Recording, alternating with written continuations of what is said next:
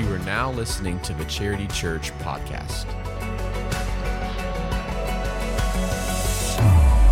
Well, hello, and welcome to our next edition of the Post Sermon Podcast with Tommy D. and Marty P. Sorry, I can't. I chuckle every time at your radio voice at your intro. I don't know it. why. It's a it's a default mechanism that tries to kick in. I don't know why. Anyway, uh, here we are. How you doing, Tom? I am, as Dave Ramsey would say, doing better than I deserve. Yeah, yeah, yeah. about we you? I think we all are feeling that way. And uh, wow, this last week, what a great celebration of 31 years as a church family. Anniversary weekend and the start of a brand new teaching series. That's it. It was Yeah. a big weekend. Yeah. How long have you been at Charity? On staff, No, total. oh, uh, six and a half years. Long time. Yeah, I remember right after you first started coming here, I ran into you. Remember? I do. It was right before Easter, I do. and we were in Steinmart. Yes, we were. Oh, I miss Steinmart. we were buying our Easter clothes. That's right. And uh, we struck up a conversation. It was an instantaneous friendship. That's right. yeah. I And, remember that night well. In- you, in- you and Tracy and, and Sean and Krista were all in there Yep. shopping. We were all in there, and uh, our instant golf competition started. It used to be a lot more competitive No, than it is whatever, now. Yeah, I used to beat you. That doesn't happen anymore. I don't know about that. We just have to play more. Oh, anyway, so this past week we did kick off a brand new teaching series uh, entitled "I Love Charity," and um, you know, quickly, why don't you just real quickly kind of tell us what brought you to charity to begin with? This will be very abbreviated, but you know, we were uh, the campus pastor of a church in, in Lexington, and um, kind of where we were in life at that time. I could not lead a church that size um, by myself, with the kids being the age they were, teenagers, and so we made a extremely hard decision to walk away. Uh, one of my daughter's best friends grew up here in Charity, and for years had said, "You ought to try out Charity." And I used to joke, babe, your dad teaches on Sundays. I can't exactly visit other churches. Man, she doesn't miss a beat. When we stepped away, she said, Well, can we go visit charity now? well, yeah, I guess we can. And I got to tell you, um, that was one of the hardest things we ever did. But the very first week we ever stepped foot in here, it became a place of healing for us. That's good. That's It- good. It just, it was amazing. Yeah, and when y'all came in, you fit right in, and I think people began to embrace you, and uh, you started volunteering uh, in different roles, but Yeah. for sure out there in the coffee, you made the coffee there for a little guy. while. Yeah, yeah, you've been. I think I drank more of it than I distributed. And so, y'all we had fired to, you. that's it. Y'all had to make a change. And uh, you laid a great foundation, though, and our coffee team out there, headed up by Miss Carrington Beaver, is uh, second to none. Well, she took it, as you would say, to a whole nother level. She did. She did. She does such a wonderful job. Uh, but yeah, that's kind of where we were on Sunday, just talking about charity and the place. And and we're not the only great church in the community. There's lots of great churches around Sure. here that are on mission for the kingdom of God. And um, you know, we just want to do our best to to steward what God has given us. That's honestly, that's one of the things I love about this church is, um, I mean, we are a family, and so we want to be as healthy of a family as we can be. But we uh, we also celebrate other healthy hmm families in the community because Oh, it is yeah. a big C, and I and I love that it's always been that way. Yeah. And when we hear of other churches making kingdom impact, Yep. you don't hesitate a second to celebrate that. And I'll give you a great example, as we're going to talk about in a few minutes. Um, just the generosity of churches. One day, you know, a bunch of us pastors and just different ones gather at Fusion uh, Mexican Grill up in Landis, and uh, we were getting ready to go to Tanzania. We were doing the medical mission trip, and um, I got a phone call and about the medication that we were going to be taking over. And I was told on that phone call we couldn't bring medicine in because we had not gotten prior approval. And so the bill to purchase the medicine over there was going to be about two grand. Well, we hadn't raised that money as a team, and and I was kind of like scratching my head, thinking, how in the world are we going to come up with another two thousand dollars for this trip? Well, sitting in that group was John Harless, the pastor of the Brook, and um, he was overhearing the conversation. Well, that night, I got a phone call from John, and he said, "Hey, I just want to let you know that um, we just want to take care of the medication for y'all's um, medical clinic over there on the trip, and I was humbled by that. Man. You know, but that is. Uh, that's the generosity of the Brook, and there are lots of other churches Yeah. around here just working in tandem together. That's right. Well, we've had multiple nights of worship with Fusion, yeah, and uh, it's just it's fun to celebrate with God's people. For sure. That's Absolutely. awesome. And so, as we were talking about uh, the history of charity and just uh, talking about how we as a church must never believe that the mission is complete. As long as we have breath in our lungs and as long, long as God has left us here, left us here, our mission to lead people to know Christ and grow in their relationship with Him is incomplete. And we must always keep that before us because it ha- it is such a big big deal.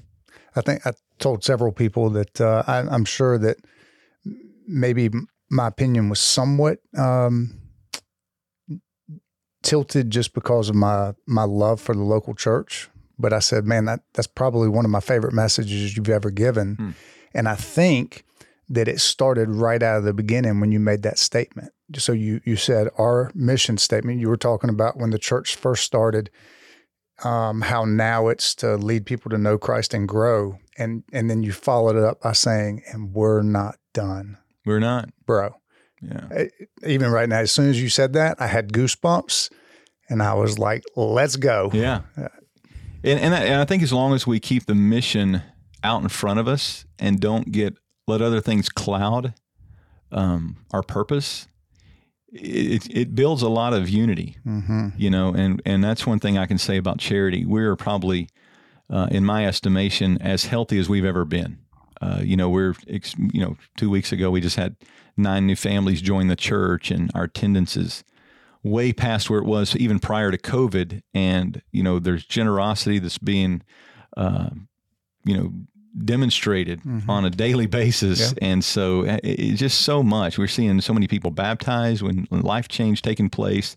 And, uh, you know, as we kind of started the message off uh, in the text of Acts chapter 2, verses 42, uh, 42, and then dropping down to 46 and 47, looking at the early church, you know, it's always been one of those things. How much of that early church um, in Acts that we look at, how much of that was descriptive and how much of it was prescriptive? And what I mean by that is sometimes when you read scripture, you have to ask yourself that Sure. uh, is is the the writer, whether it be Paul or Luke or Matthew, Mark, whoever, um, were they just describing to us what was taking place for us to understand better, or were they prescribing for us something that we should put into place? And when you look through the book of Acts, some of that was uh, transitory. Some of it was uh the the establishment of the church. There were certain things that were taking place early on that I believe were descriptive but there were some things that we can look at and go, it may have been descriptive, but it's a pretty good model. Yeah. For this section that you told, I've always looked at it as a both and. Yeah. It was obviously describing the first church, hmm but it, it gives us the model for what the church should look like. A beautiful picture of community. If you want to read it, go ahead. Sure.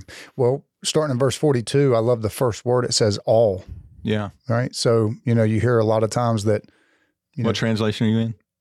oh no. That's okay. I just Yeah, that, that wasn't was- the first word in mind. Oh, no, that was the NLT. Dang it.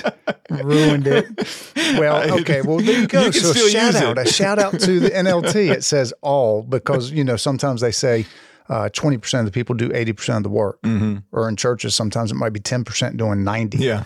Well, that very first church, it says all. Yeah. Um, and so all devoted themselves to the apostles' teaching and to fellowship and to the breaking of bread and the prayers. Wow.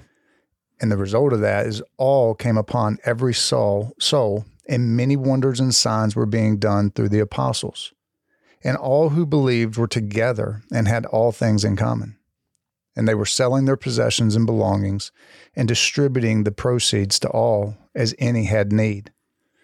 And day by day, again, the result, attending the temple together and breaking bread in their homes, they received their food with glad and generous hearts, praising God and having favor with all the people. And the Lord added to their number day by day those who were being saved. Yeah. What a great passage. Absolutely. I mean, it's, and that is like you said, it's it's it describes for us what the early church was like. But man, you could just break that down and go. There's some things there that we, as a church, should be committed to. And in verse 42, they were devoted. That means that they were faithfully committed to those things. And and I didn't share this on Sunday, but when you were reading it, verse 43 starts off how?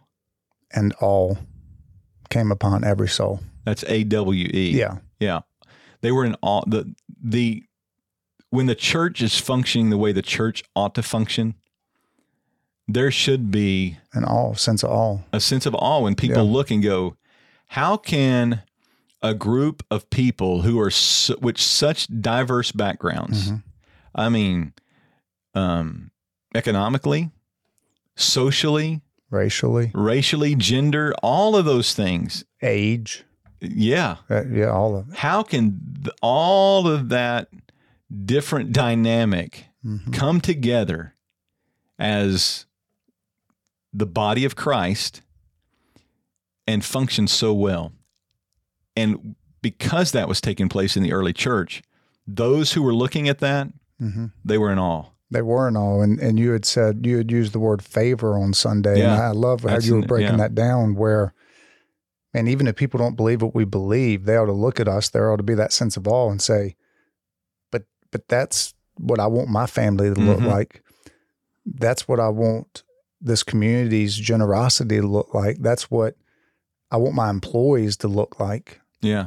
I want to hire their kids. Yeah, exactly. you know, Yeah, that's I right. want their kids working for me because they get good work I ethic. want my kids to date their kids. Right. Yeah. Exactly. I, and, and so that's the awe. That's the favor that the early church had. And and there were some things that I that I pointed out. Um, you know, they were committed to the teaching of the Word of God. Uh, they were committed to the fellowship with other believers. They were committed to worshiping together as a corporate body, and they were engaged in the mission of the church. Yep. And and that makes all the difference in the world. It does. You know, um, we One- were One ahead. of the things I, when you were talking, it says in day by day attending the temple, I kind of had a smile on my face. Um, you know, Tuesdays we have multiple groups that meet here during Mhm, during yeah. Tuesday mornings, Tuesday evenings, Wednesday we have a an amazing student ministry that takes place. Thursday we have multiple groups that meet here. Um, Fridays we have groups that meet together, and I just kind of I, I didn't think about it until you said that, and I thought, man, people at charity, part of this family, are looking for reasons day by day to get together and continue to grow. yeah. So They love the fellowship. And I was meeting with somebody this week um, in my office, and he was just sharing with me the the number of different Bible study groups that he's even a part of. Yeah. Not necessarily just all affiliated with charity, but Mm-hmm. just uh, you know the, des- that hunger and that desire to be with other believers and to learn the Word of God together. that's right. Um, and I think that there's something to be said about that. When it comes to the teaching of the Word, we don't want to study the Word of God in a vacuum, in the sense that if if if I don't hear from you, if I don't hear from other people who are well versed in Scripture, if I'm not reading uh, other authors and you know commentaries and things like that, not listening to other pastors, then I might tend to be skewed in my understanding of Scripture. And so that's another value of of gathering together and attending church together, uh, and and learning the Word of God uh, in that kind of environment. Well, and your first question for things to consider at the end of the message was, what have you gained from the community of faith? And man, I would just thinking of my own life, what you just said, the amount of growth. Hmm. Um, it's kind of the the whole principle, and you see this happen in the early church where it goes from multiplication, or excuse me, addition to multiplication. Yeah. Um, it's amazing how it exploded like that. Well, that's kind of how I felt like my spiritual growth happened when I went from just going once a week and listening to a guy speak Mm-hmm. to actually being a part of a community, having levels of accountability, having discussions on what do you think this scripture means, and having different believers coming at it from different angles. And it, it, it was like my faith went from addition to multiplication. Abs- Absolutely, and you know when when you're when you gather together with with um, a community of believers, there's a lot of benefits Mhm. to that. And uh, Hebrews chapter ten was the other passage that I shared, um, and, and I don't want to read all of that, but uh, let me look down. Uh, verse starting in verse twenty two says, "Let us draw near with a true heart, in faithful assurance of faith." Um, with our hearts sprinkled clean from an evil conscience and our bodies washed with pure water, let us hold fast the confession of our hope without wavering, for he who promised is faithful. And then let us consider how to stir one another up to love and to good works, not neglecting to meet together, as is the habit of some, but encouraging one another, and all the more as you see the day drawing near. And I was just talking about some benefits of community, and let's just talk through some of those. The first thing I said was the benefit of com- you benefit from community through gaining confidence in your faith. And I don't know how often this has happened to you, maybe never, because you're such a strong Oh, man of faith. uh-huh. But there have been times that my faith has waned. Sure. You know, things that I've gone through, things that I've experienced. Um, I'm a lot older than you, and so, so, much older. yeah, Yeah. Got a lot more life behind me. Um, but it's in those it's in those moments of of waning faith that we need a, a community of believers. hmm And um, you know, I could just go down the line on on all kinds of different things, and I can think of people in our church that have gone through um, times when their faith was shaken. Doubting Thomas, he right. kind of gets that that For, for Title. the rest of history, for the his man, the always man- known as Doubting Thomas. Unbelievable. and whether it's just he's one of those guys that just needed need, need a little bit more proof than others, Sure. or whether his faith was weak. Either way, the community of faith gathered around him. That's right. And of course, Jesus showed up and showed his scars. Um, so, yeah, so you benefit from community through gaining confidence in your faith. And um, And I think that you and I could probably sit here and have a three hour podcast and just share examples in our lives of when our faith has been rocked, oh, yeah. when we question things. Also about when God just time after time shows up and, and just shows he is faithful. hmm But then there's times where, you know, we might be hoping for one thing and it turns out a different way, but having faith that his plans are greater than our plans. Yeah. Um, Hmm. Yeah. So, and we see it all the time in our church members. Sure. And you know, we we walk with people through some pretty deep valleys. Sure. Uh, when they when they go through and have a loss or a sickness or just uh, you know loss of a marriage, whatever the case may be, we walk through them with through some dark dark valleys with them, and we're the voice of hope. You know, we're we're the voice that tries to keep people um, keep their faith strong and keep it anchored. Mm-hmm. But I know for me that there are times that I step away from even those moments of ministry and I just go, God, I just shared with them a lot of stuff that I strongly believe about you, but I'd really like to know why. Sure. I'd really like to know why that happened. Or just gave them biblical counsel on what to do and where to turn. And yet sometimes I still struggle and turn into myself Yeah, in moments of doubt as opposed to turn into you. right. Right, yeah. And so, uh, even me as a pastor, I, you know, I, I'm a part of several pastoral groups where I can share that stuff, and and they strengthen my faith. Mm-hmm. They kind of help me become more centered uh, upon on, upon Christ. Uh, number two, the, you benefit from community through the comfort of hope, and that kind of ties in with that. Um, that we need we need hope, and we need to remain steadfast uh, in our in our um, connection to the community of believers, because part of what was going on with with these this early church was uh, it, the writer of Hebrews was telling them don't go back to your old ways, That's right. and um, you know I just it's just a shame that so many people will allow the busyness of life or whatever to cause them to abandon their faithfulness to the to the church, hmm and Well- we've seen it more and more. We do. Um, but I, I do love that word hope because we, Paul writes that we have a different kind of hope than the rest of the world, Yeah, you know? And, um, and Thessalonians, you and I were talking with a young lady last night who just lost her father, hmm but she knew without a shadow of a doubt her father was with Jesus. Yeah. And, and hearing you're talking about in the midst of a trial, but yet she had a hope hmm that was unlike the rest of the world. So, Yeah. yeah. I worked for a pastor in Louisiana. His name was Bill Robertson, and uh, his daughter, who was 16 years old, was tragically killed in a car accident. And um, but he never lost hope. And I just remember hearing him say, "Listen, I just want y'all to know." And he'd preach this, and he was very passionate about it. you're either in a crisis, coming out of a crisis, or you're about to go into Yeah. one. And I, that's just the way life is. And we need hope in those. And then finally, you benefit from community through that expression of love. And that's one of the marks we want about charity, right? Sure. We just want this to be a place where the love of God is experienced. Well, I will say this. Maybe the reason I was so amped up, or part of the reason last week, is you had a brilliant idea. You said, Hey, can we just go randomly interview people uh, before the service starts and in between the first and second service? And so, you know, you had me running around sticking a microphone in, and it, it- they weren't expecting me. Yeah. And so their answers were raw and unsolicited. But there was just this reoccurring theme Mhm. time after time after ta- time where they just talked about love, love, love, which charity means love. Yeah. And so I'm like, man, all right, well, we're living out the name. That's and, what we want. and so the love of the people. And so, Yeah. you know, just being a staff member here, well, that had me amped up before the service even started. Yeah, it's a so win. So you're saying that the title of the series is I Love Love? I love, cha- yeah, it is. I love, love. Yeah.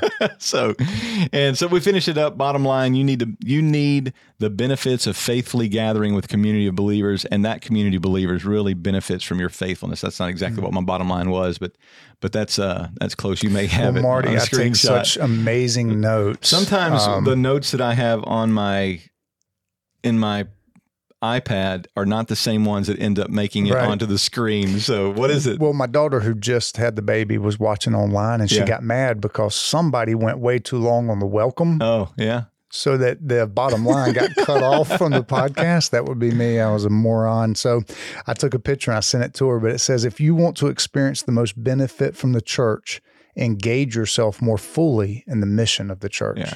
That's Yeah. perfect. And then you use the perfect example of a gym membership. Mm. If Which you we- want, if you want all the benefits, you got to go get engaged. You got to show up. You got to get under the under the weight machine. If I ever want to beat you again at golf, I got to go practice. Oh, you better get out there. So, anyway, this week we're going to be taking part in, or taking the next part of this series, and we're going to be talking about uh, serving. So, I can't wait. We're going to be talking about gifts and and what that looks like in the body of Christ. And so, hope you'll be here. In the meantime, hope you have a great rest of your week, and thanks always for listening. Peace.